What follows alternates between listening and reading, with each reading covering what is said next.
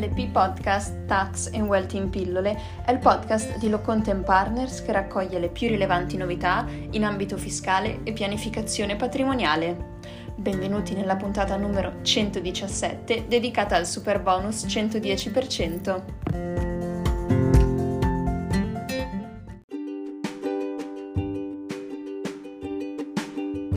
Ecco il primo quesito della puntata odierna. Una persona fisica è l'unica proprietaria di due immobili presenti sulla medesima particella catastale, classificati catastalmente A2 e A3. L'immobile A2 sarà efficientato con la realizzazione del cappotto termico, di un impianto fotovoltaico e con la sostituzione degli infissi. L'immobile A3 sarà oggetto di demolizione e ricostruzione, essendo privo di fondamenta. Gli immobili sono separati e distanziati tra loro e ognuno di essi ha le caratteristiche per essere considerato un edificio unifamiliare con accesso autonomo funzionalmente indipendente.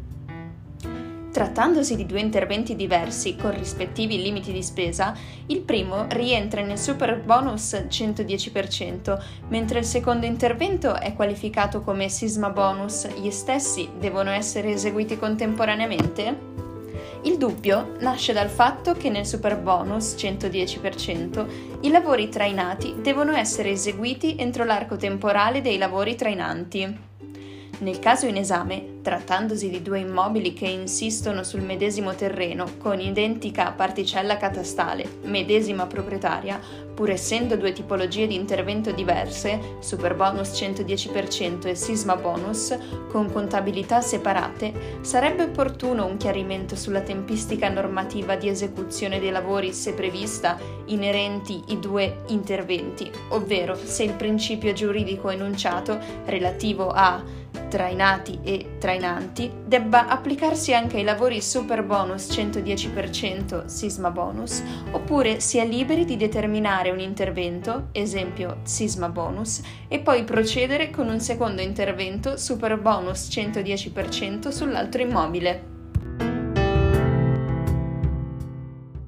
Per quanto si rileva, secondo le previsioni dei commi 1 e 4 dell'articolo 119, il superbonus spetta per interventi Primo, di isolamento termico sulle superfici opache verticali, orizzontali e inclinate che interessano l'involucro degli edifici, compresi quelli unifamiliari, con un'incidenza superiore al 25% della superficie disperdente lorda dell'unità immobiliare funzionalmente indipendente e che disponga di uno o più accessi autonomi dall'esterno, sita all'interno di edifici plurifamiliari.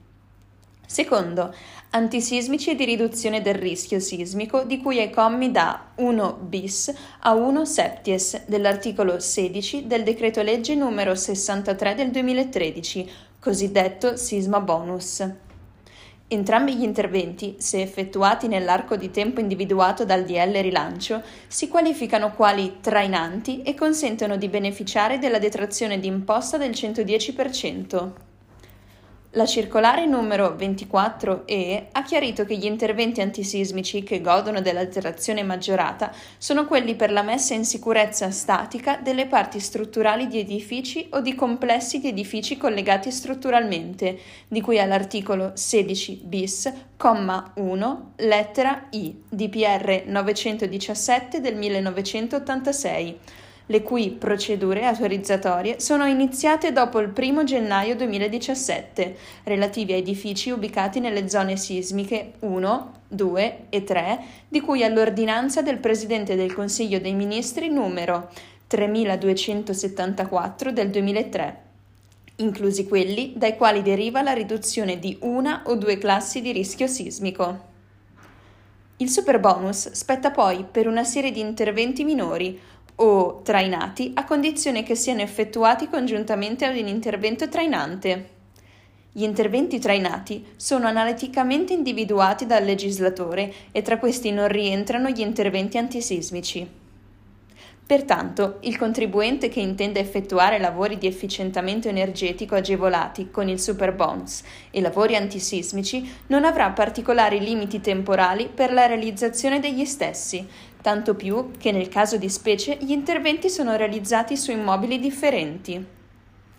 Resta fermo il principio, ribadito in numerosi documenti di prassi, secondo cui il contribuente potrà cumulare le agevolazioni riconducibili ad interventi diversi a condizione che siano distintamente contabilizzate le spese riferite ai due diversi interventi e siano rispettati gli adempimenti specificatamente previsti in relazione a ciascuna detrazione.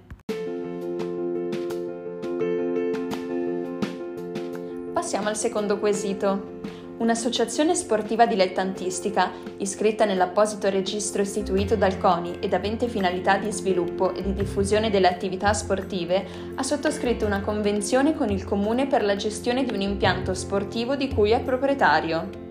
L'associazione può fruire dell'agevolazione da superbonus?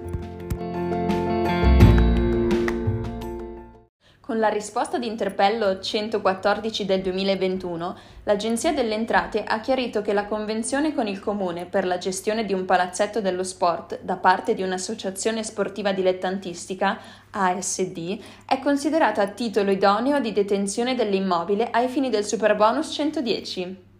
L'associazione sportiva dilettantistica potrà dunque usufruire della maxi detrazione, ma come ex legge previsto, limitatamente ai lavori destinati ai soli immobili o parti di immobili adibiti a spogliatoi.